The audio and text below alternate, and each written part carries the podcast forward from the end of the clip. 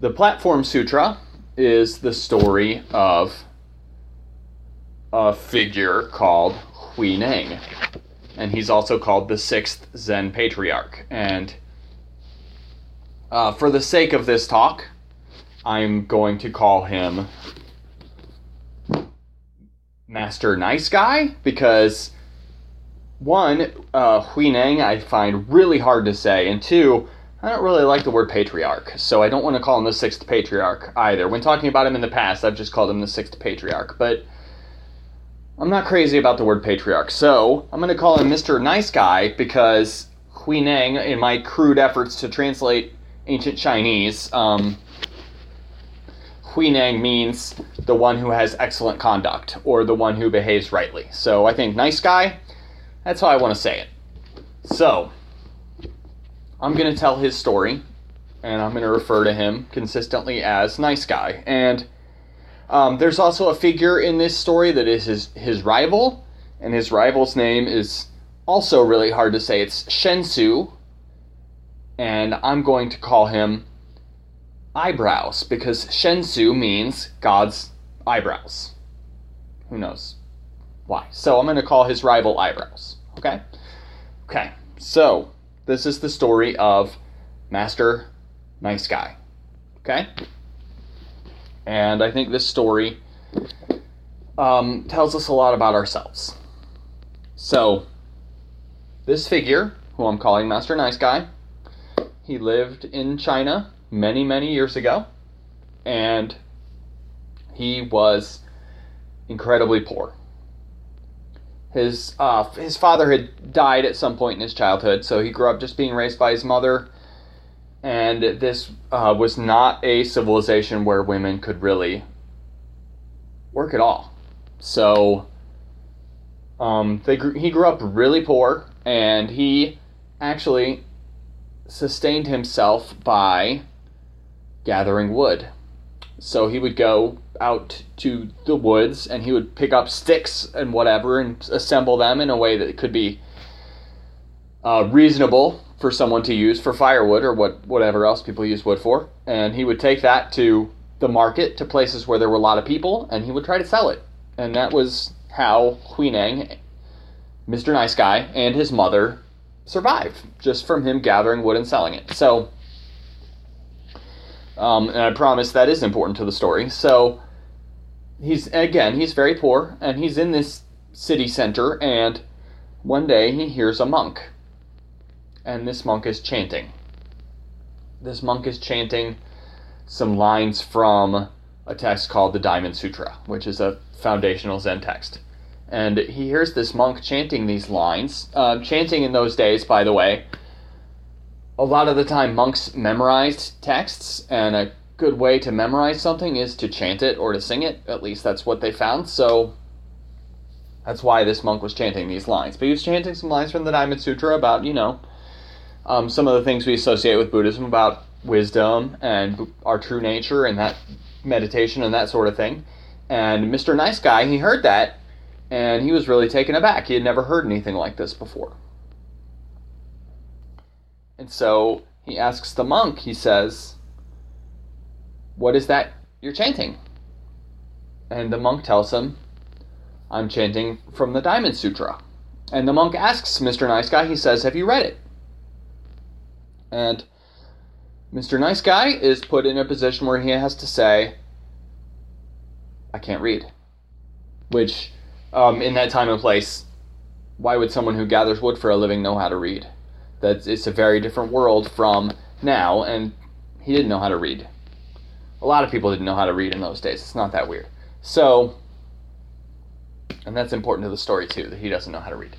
So, this monk says, Well, my teacher at the temple over there, he teaches on the Diamond Sutra, and he leads our Zen community. And Mr. Nice Guy says, well, I would. I would like to know more. Can I go to your temple? So, the monk says, Yes, you can go to my temple. You can meet the master, and you can learn from him too.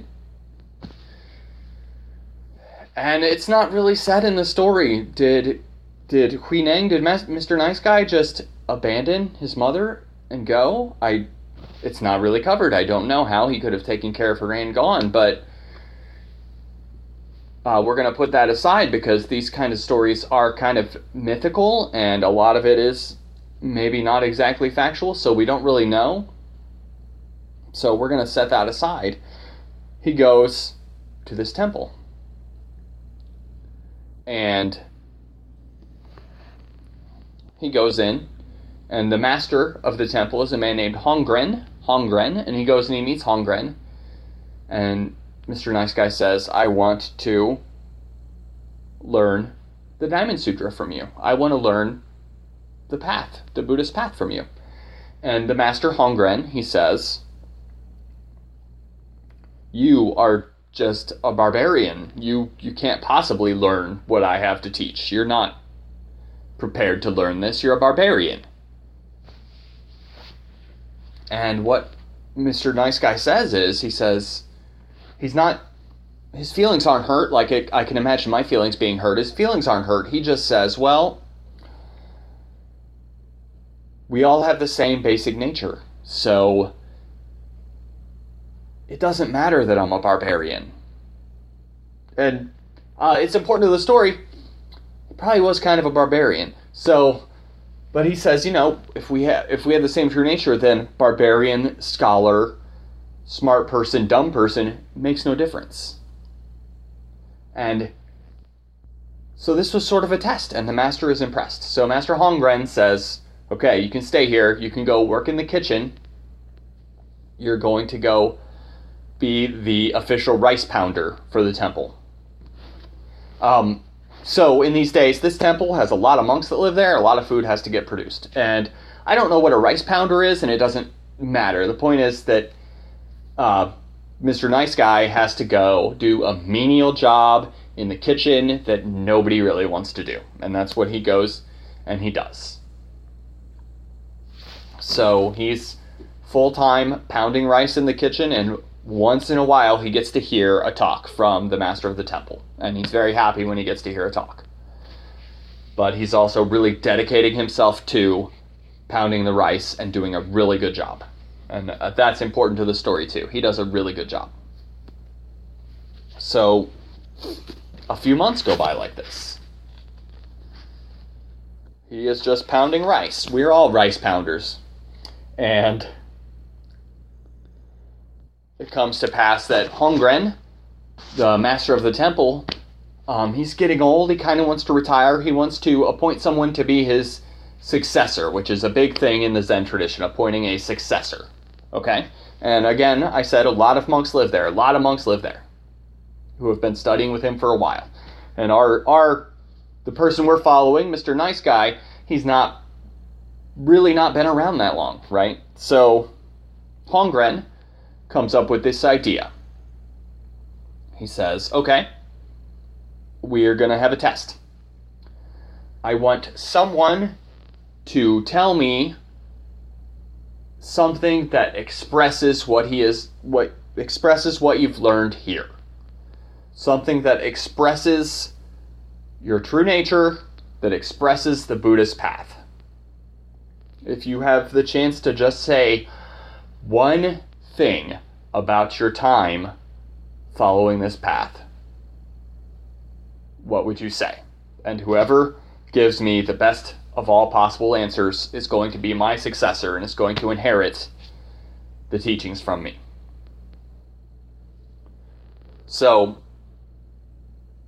all these monks are thinking about what they're going to say.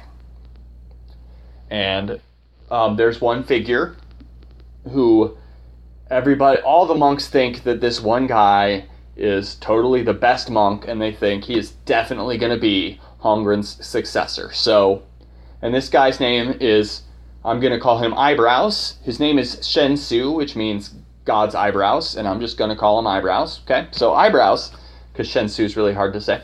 So Eyebrows is the one that everybody thinks is going to take the place of the master. So all the monks sit and talk to each other, and they think, well, we know it's going to be eyebrows, so why would why would we try? And eyebrows himself, he thinks, I don't know if I'm worthy, really. So he is going to do this grand gesture where he's supposed to say something to express his understanding, and he's going to do it, but the thing is, though, he's really scared. He's afraid that he's going to do it, and the master's going to say you're wrong, he's going to be really embarrassed and ashamed and laughed out of the temple. That's what he thinks is going to happen because he's not that confident. Okay? So what he does is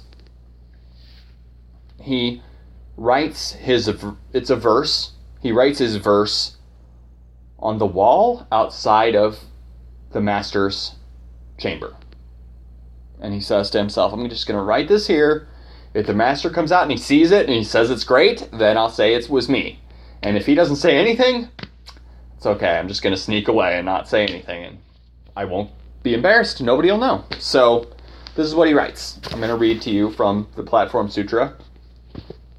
He writes The body is a Bodhi tree, the mind is like a standing mirror. Always try to keep it clean, don't let it gather dust. The body is a Bodhi tree. The mind is like a standing mirror. Always try to keep it clean. Don't let it gather dust. So he wrote that on the wall.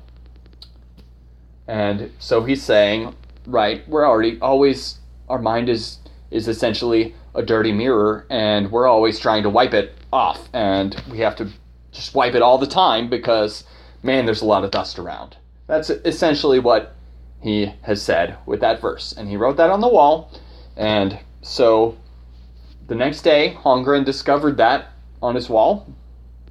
And he told the assembled monks, he said, This is a good understanding. And that is when Eyebrows comes forward and he says, Yes, I wrote it. And Hongren says, You have a good understanding. And then he just leaves he just goes back into his chamber. So he did not, while he did say that Eyebrows had a good understanding, he also did not make him the successor. And a few days later, our the person we're following, Mr. Nice Guy, he's walking around the temple and he sees this written there because it was just left there.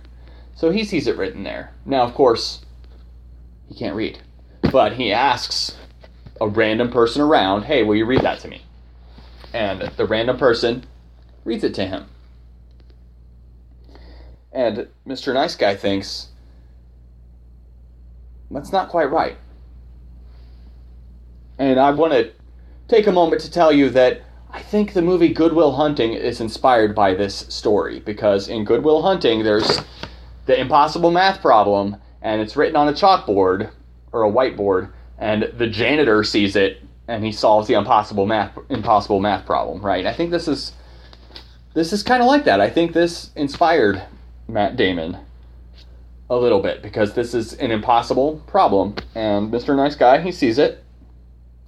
And he says to this random person that walked by, he says, "I have my own verse and I want you to write it here for me next to this one."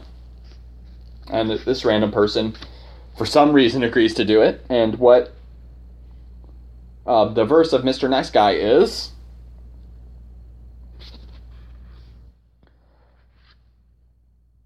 The bo- mind is the Bodhi tree.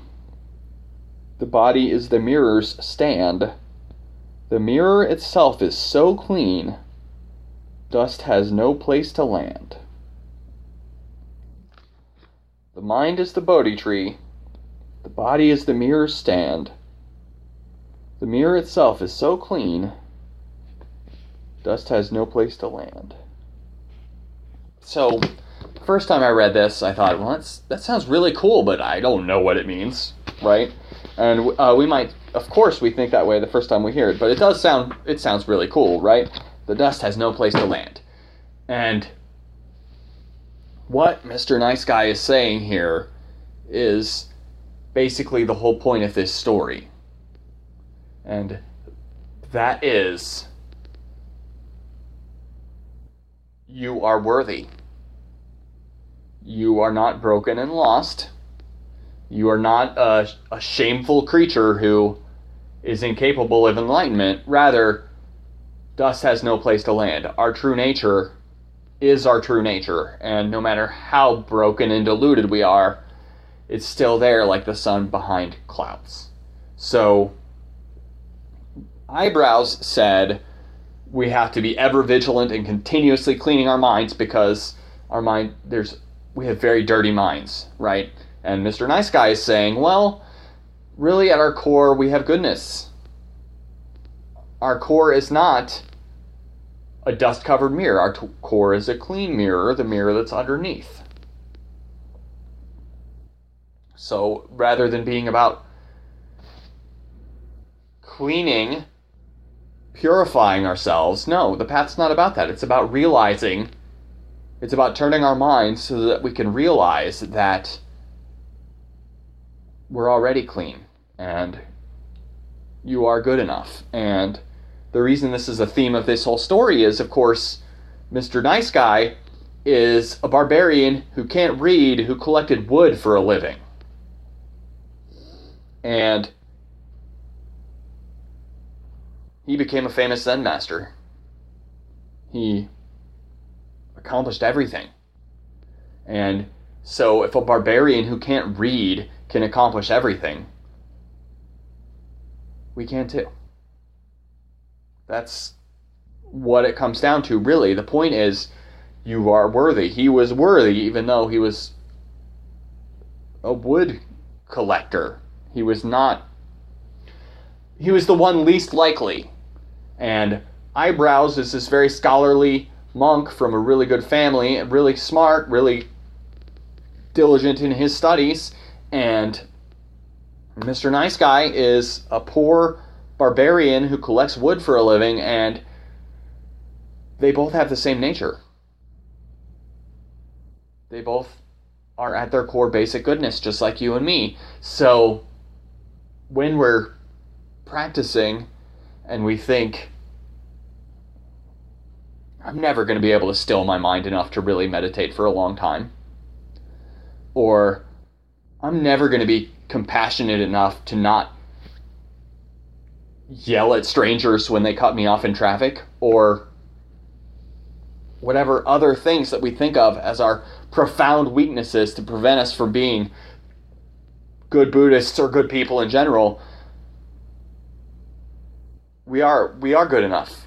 We can transcend those. We just have to turn our minds turn our minds toward the Dharma, turn our minds away from the things that keep us in delusion, the things that keep us causing suffering for ourselves and others. That's what we're really talking about. And the truth is, anyone can do it. No one could have predicted that this wood collector rice pounder was going to be the sixth Zen patriarch. And again, I don't like the word patriarch, but no one could have predicted that he would be the successor of Hongren, that he would be the master from who all of the Zen tradition comes, but he was. And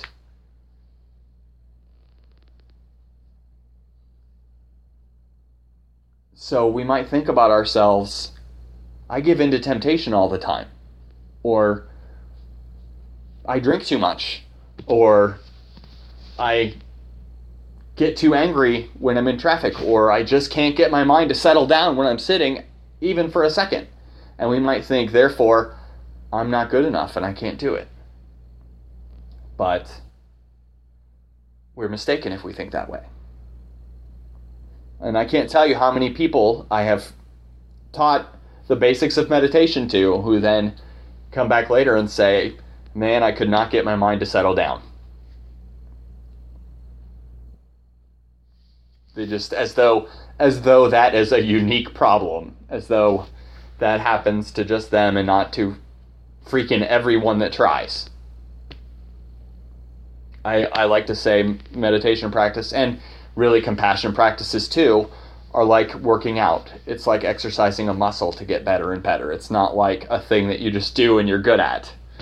And it's kind of absurd to think that way. Thinking that way, it's like thinking you can go to the gym a couple times and then lift 200 pounds. Of course you can't.